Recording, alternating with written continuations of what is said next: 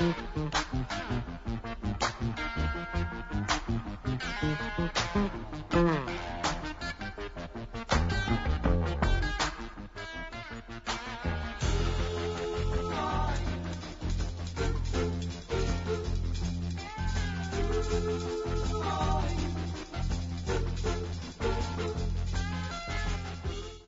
is hard to believe that Julie and I are beginning a new school year as our older child, Emily, begins her senior year of college.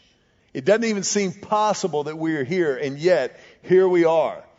And it's been really fascinating and truly a blessing for Julie and me to watch Emily navigate her, her college career particularly since she's done it so much more skillfully than her father did his college career a hundred years ago. Um, I remember vividly as I was approaching the end of my college years at the University of Texas. I remember as I was finishing the fifth year of my four-year program, I was preparing for that last round of final exams. And I was so excited to finally be done with my undergrad. And, and my mom, I know, was so relieved that it was actually going to happen. And then I had the dream.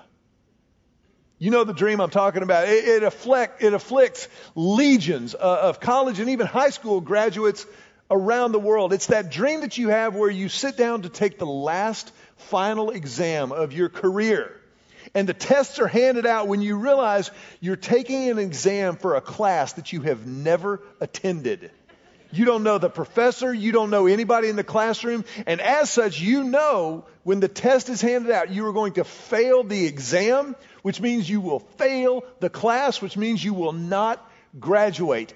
I had this cliche dream. I will never forget waking up in a pool of cold sweat and being so panicked that I jumped out of bed in the middle of the night, turned on the light, and immediately went to my registration page in the course schedule book to make sure that I knew exactly what classes I had that semester, that I knew exactly what time the finals were and where they were located across the 40 acres of the UT campus. And finally, after about 45 minutes, the adrenaline kind of started to, to dwindle a little bit, and I could finally go back to sleep just before dawn. I had the dream. Now, for a lot of us, final exams can be a stressful, stressful time, especially if you haven't necessarily kept up all semester long. But final exams can also be incredibly revealing. I, I, think that's part of the reason that, that teachers inflict, I mean, assign final exams is because they want to reveal what we've actually retained from the class. And just like we have final exams in school, the fact of the matter is that you and I and our identity that we've been studying over the last few weeks as a church family in this series called You Do You. There is absolutely a final exam for our identity. Now, our identity, of course, is, as we've said, that God given gumbo of gifts and talents, strengths and weaknesses, personality that God supernaturally pours into the bowl of each and every soul uniquely. Your identity is only your identity. Your soul is the only one like it. Mine, the only one like it that has ever been or ever will be. The creative genius of God manifest individually and uniquely in every single life. That's our identity. And yet we have the opportunity throughout our lives. It's really a, a lifelong process of discovering and developing and ultimately demonstrating our identity in front of the world. And it's against that backdrop that today we look at the final exam of identity. The final exam of your identity, for my identity, is legacy. What will be your legacy? What will be my legacy? Now, legacy is a fascinating word. I've always assumed that legacy meant something that is left behind. It, might be a, a, financial inheritance that somebody leaves. It, it could be a reputation. It could be something that, that you've taught and instilled in those who will come after you. But what I've discovered is that legacy is not something that is left behind. The word legacy actually comes to us from an old medieval word from the French, and it actually refers to a to a delegated authority of the king who is sent out. This delegated authority, this legacy, this legation would represent the king as the king and the nation was preparing for battle and for war. And the king would send this legation out to meet with the opposition, with the opponents in the coming battle, in order to see if war could be avoided. And there, the two delegations, the legations, would discuss and they would parley to see if war could be avoided. They were sent there as assigned representatives of the king. And that is exactly what you and I are. We have a legacy that God has given to us and sent us out with, specifically, that God has sent us out as. You are a legacy. I am a legacy sent from the king. Tell your neighbor right now with passion and enthusiasm, you're a legacy. You're a legacy. You are someone who has been sent out from the king. And our legacy is what we send out into the world after us. This is what God is ultimately all about. And remember, throughout this series, we've been looking at the life of Moses. Moses, if you'll remember, who was called by God to lead Israel out of Egyptian slavery and into the promised land. But remember, we discovered throughout the series that when God called Moses, he was far from a finished product. I think we could say charitably that when God called Moses, he was very, very much in progress. Remember, it, was there at the burning bush, and, and Moses had grown up an orphan, an Israelite orphan discovered by Pharaoh's daughter there in Egypt. And not fully Israelite. He was raised in Egyptian royalty, but he wasn't necessarily Egyptian royalty either. So he was very much a man without a country. And we know that he ultimately left Egypt because he was fleeing from justice because he had murdered someone and his murder had been found out. And so he was a fugitive. And as a fugitive, the only place he could find work was working for his father in law, tending his flocks, his sheep, and his goats, literally in the desert. And the Bible goes to the trouble to tell us, to give us the detail that not only was Moses working in a desert, which is not a cush job, specifically, he was working on the backside of a desert. So Moses was far from a finished product when God called him, and yet it was exactly at that moment that God called him to step up and to step into his identity, who God had created him to be, what he had called him to do. And it was in that moment that Moses began to realize and bring into the world the fullness of who God created him to be. And today, as we wrap up this study, we find Moses at the very end of his life. The Bible tells us that he was 120 years old. Anybody here over 110? Let me just see a show of hands. If you're over 110 and can raise your hand, that's awesome. But Moses was 120. And even at 120 years old, Moses was so deliberate. He was so intentional about his legacy that he was deliberately imparting wisdom, intentionally teaching and showing Israel, the nation that he had led for 40 years, exactly how to take hold of the promises of God, how to step into what he had created for them. If you've got your Bibles, which I hope you bring every Sunday, look in Deuteronomy chapter 30. At the end of Deuteronomy, now Deuteronomy is the fifth book of the Bible. The fifth book is, is referred to as the books of Moses. Bible scholars refer to it as the Pentateuch, five books. And there's Genesis, Exodus, Leviticus, Numbers, and Deuteronomy. And in the final chapters of Deuteronomy, Moses is addressing Israel. This is kind of his, his farewell address, his valedictory, if you will. And in this final address to Israel, Moses is doing everything that he can to make sure that Israel understands what really matters. After 40 years of wandering in the wilderness, after 430 years of Egyptian slavery, after 500 years since God had promised and covenanted with Abram that he would make them a great nation, now Moses is preparing Israel for what's next, what will be after he is no longer leading them. And in Deuteronomy chapter 30, he makes a profound statement to the nation of Israel. Look at what he says. He says, Now listen, today I am giving you a choice, a choice between life and death, between prosperity and adversity, disaster.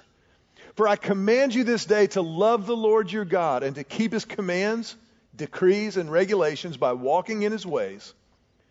And if you do this, you will live and multiply, and the Lord your God will bless you and the land you are about to enter and occupy. I mean, that's a pretty strong, just bottom line statement. But I, want you to notice what is at work in this statement. You see, as we've discovered throughout this series, identity is from God. Identity is something that God gives to us. But what Moses is showing us here is that though identity comes from God, legacy is for God. Legacy is for God. What we send out into the world is our return to God with what He's given to us. He's doing everything He can to make sure that Israel understands this is ultimately all about God. It's all about your relationship with God. And I think it's fascinating that he says, I'm giving you today a choice. Moses says, Look, understand something. Life is very simple. That's not to say that it's easy. How many of you know that life is not easy? Could I just see a show of hands? Thank you so much. But it's pretty simple. You've got a choice between life and death between prosperity or that great Hebrew word shalom. Everybody say shalom. That's the word prosperity. It, doesn't just mean financial advantage, although that can be a part of it. Certainly financial peace is a part of that. But it is that idea of fulfillment, of completion of God's will in our lives. A choice between life and death, between shalom and destruction. And ladies and gentlemen, that's the truth. That's the reality. You have a choice to make. I have a choice to make between life and death, between shalom and destruction. And it's important that we understand this because this is the reality of the world. This is the reality that God has created us to live in.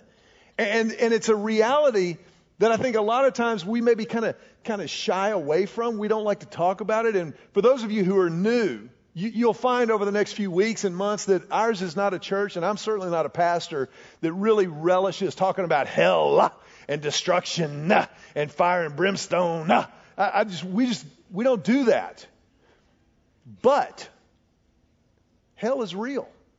It's it's separation from God. Heaven is unity with God. It's open, complete fellowship with the God who loved you enough to create you, to give you that identity, and expressing that out in ways that glorify and honor Him and point other people toward Him. Hell is real, but so is heaven. Satan is real, but so is God. And Moses is telling Israel here, you have a choice to make. It's not about having a nice life or being a good person good guy or a good girl. It is literally a choice between life and death. Identity is from God, but legacy is for God. Legacy, what we send out into this world, is for God. As I said a minute ago, when I think about Emily graduating from college a year from now, we've, we've found out she actually graduates on Mother's Day next spring. She'll be walking across that stage. Mm-hmm. You know, it is going to be awesome. But you know what's so great? Is a year from right now, Emily will be buying her own food. She'll be off the payroll, Jack. Amen. Somebody help me preach that. That's a sermon right there. And so all summer long, when she was home, she's already back at school. When she was home, just out of nowhere, we'd be sitting around just kind of hanging. I'd be like, Emily, isn't it cool that you're going to be on your own and buying your own food and paying rent next summer? I'm excited about it. She's like, Dad, I don't need that. but you see, part of our legacy, what Julie and I are trying, we're sending her out. We're, we're, it's, take care, pumpkin. Right if you get work. But, but we're also, we're also, hmm, we're also praying our brains out that we've done everything we should have done. That we've done everything possible in God's power and God's timing to equip her, to prepare her, to, to make sure that she's ready to go, so that she doesn't need a crutch, so that she doesn't need to move back in.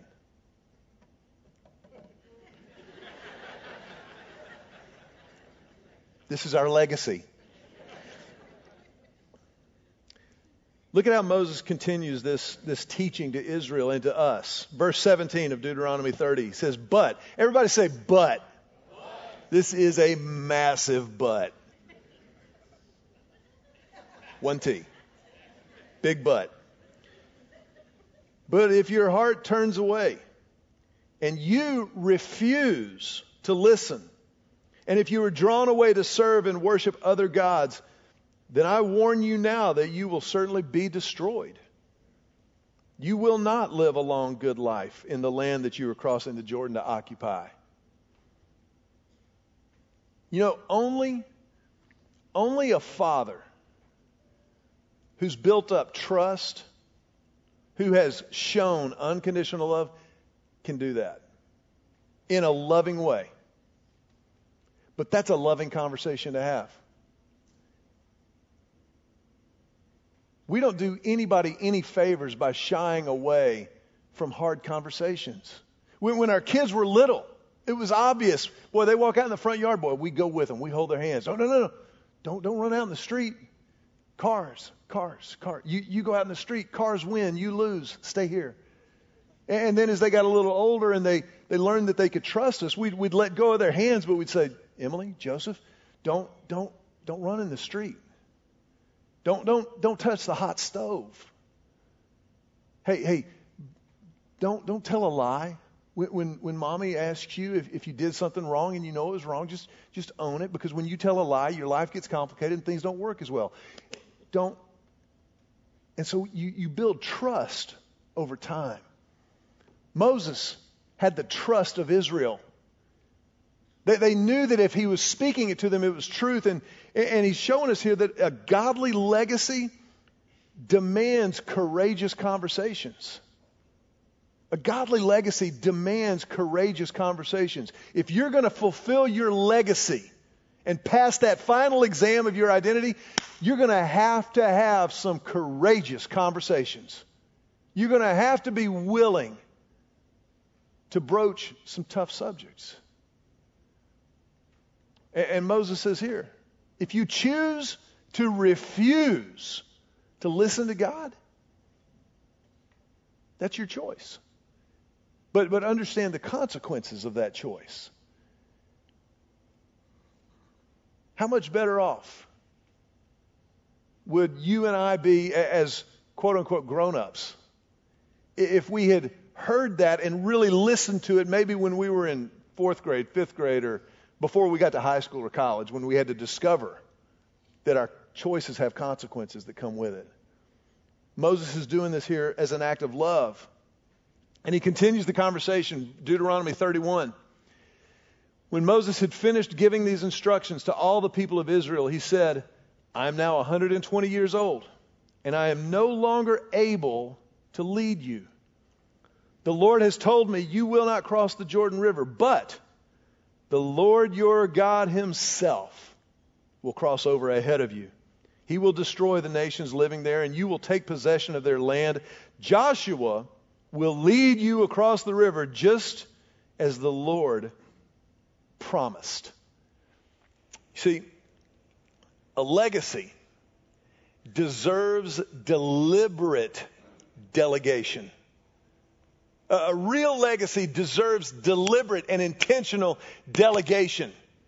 Moses had been preparing. He had mentored Joshua for over 40 years. He had seen Joshua lead Israel in battle, literally under fire. He knew Joshua's faithfulness. As a matter of fact, Moses had changed Joshua's name. He changed his name to Joshua. In the original Hebrew, it is Yeshua, which the Greeks changed to Jesus. It, means the God who delivers. And Joshua would deliver Israel into the promised land, but that was really just a, a foreshadowing and a type of what Jesus would deliver all of us into the forgiveness of God, into the fulfillment of the life God created us to live. And Moses is saying, how, how, how amazing that Moses did this in front of all of Israel. So that there was no confusion, there was no like huge, you know, chaos around a plan of succession. He said, listen, God's going ahead of you, and you will occupy the land that He has promised you, but He's going to use Joshua to get you there. It was this, this plan of succession, but look at the humility of Moses. The humility that caused him to go, Look, I'm 120 years old. My, my day is done. My time, it's past. And, and so it's time for Joshua to lead you. Have you ever known a leader who would not give up control? Who, who would not relent, kind of, kind of white knuckled the, the CEO office? You know, they're like, you know, 92 and like, no, I can still do it. That, that's a tough thing to do. My father-in-law is the CEO of a, of a pretty large company, a corporation, and, and I know for a fact that that he has made sure that there's a plan of succession. He's still leading and charging pretty hard, but if something happens to him eh, or if he decides to retire, there's a plan. There's a succession that is deliberately delegated so that the company continues to thrive and flourish whether he's there or not. And this is exactly what Moses was doing with Israel. It's, what we hopefully do with our kids. We, we deliberately delegate. there's this godly transfer of power that happens over the course of their lives. It's what Jesus commanded Christ followers to do before he returned to heaven. What did he say? He said, I will be with you to the ends of the age. Now, go and make disciples of all nations. What, what a disciple? Disciple somebody that you mentor in the faith. You, you delegate the faith to. You, you teach and you show them, but then you also teach them how to do the faith.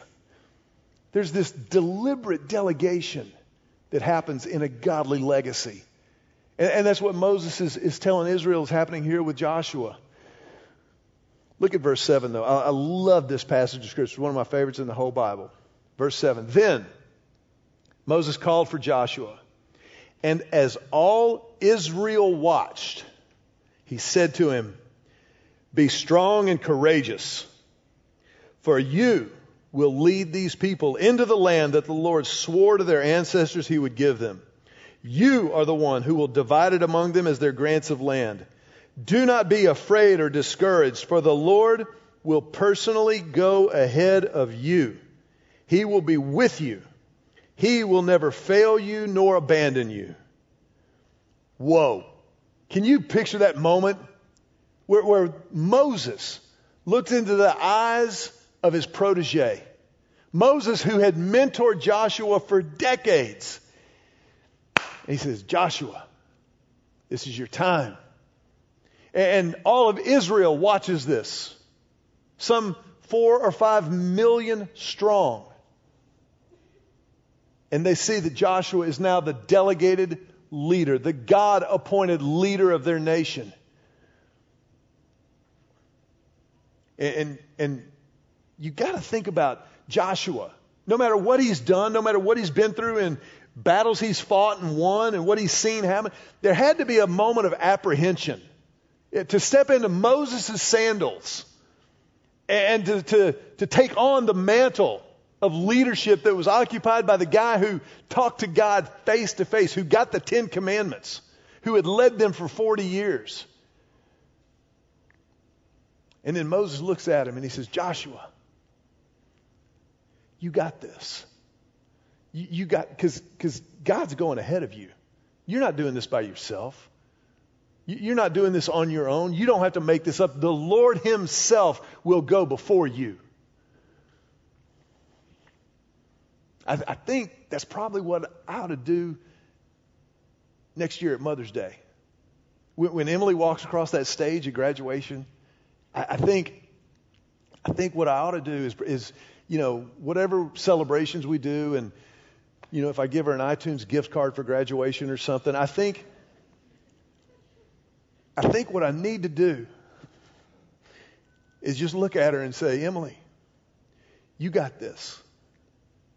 Yes, you have to buy your own food. Yes, you, you can start dating somebody in 10 years, but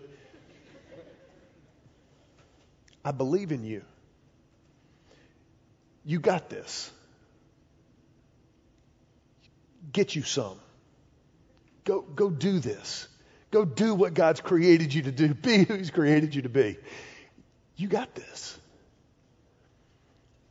And I believe with everything I have that that's God's message to us as we wrap up this series, You Do You.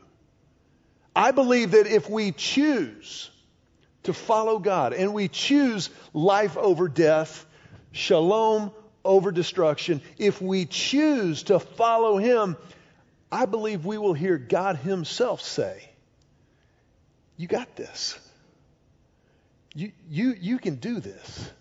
I, am going to go before you and I, I'm going to occupy the land that I've already promised to you, that I've already prepared for you. You got this. And I believe that because I've seen him do it. I believe that because I, have lived it and I've, I've experienced the reality of that relationship with Him. Certainly not because I deserve it. Certainly not because my GPA was worthy of it. But because of who He is. Because of how ridiculously faithful He is. How unbelievably good He is. How indescribably powerful He is and how perfectly loving He is. And so, because, because I've seen those things, I've, I've experienced them, I've lived them, I, am going I'm to choose not to refuse. I'm, I'm going to choose life over death, shalom, fulfillment, and completion of His plan, of His will over destruction. I, am going to choose those things because of how good He is. I want to ask you to bow your heads for just a moment. And I want to ask you to just remain sit- seated right where you are, nobody moving for any reason. But just, I want to invite you to consider that choice for a second. Now, some of you here in this room have chosen to follow Christ. You've responded to his grace initiative, and you've, you've chosen to follow him definitively and personally. But we still have choices to make every day, don't we? We still choose to step into or away from the identity he's given to us. Others of us in a room with, with this many people or watching online, I, my guess is some of you have never chosen to follow Christ. You, have chosen to be a, a good guy or a good girl, and that's, that's great as far as it goes, but understand that Jesus is life. Jesus is forgiveness. Jesus is grace. And it's in Him and only through Him that we have relationship with God. And so if you're here today and you've never personally and definitively stepped into that, we want to give you the opportunity to do that right now. Just to pray right where you're seated. Just pray a, a simple life changing, eternity altering prayer of commitment, of beginning. Just, just talk to God silently right where you are. Just talk to Him and just say silently, just say, Jesus, I need you. I give you my life in exchange for yours. I choose to believe that you died on the cross for me and that you rose again for me. I confess my sin. I claim your forgiveness. And I will follow you with everything I've got. Jesus, today, I choose life over death. Shalom over destruction.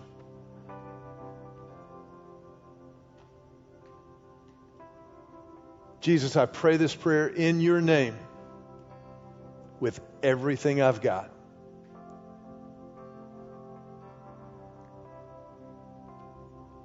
If you would just remain with your heads bowed and your eyes closed for just a moment.